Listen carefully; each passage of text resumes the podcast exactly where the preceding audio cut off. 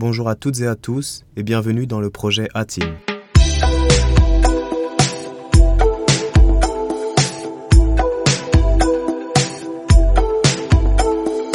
ATIN est un mot perse qui signifie réunir ou bien atteindre ensemble. Et je pense que c'est la meilleure façon de définir ce projet. En effet, l'idée de ce podcast est de créer un espace qui donne la parole aux étudiants, aux présidents d'associations, aux artistes, aux citoyens de tous les jours qui font du mot solidarité une réalité, à ceux qui s'engagent pour le progrès par la création de structures ou d'actions solidaires.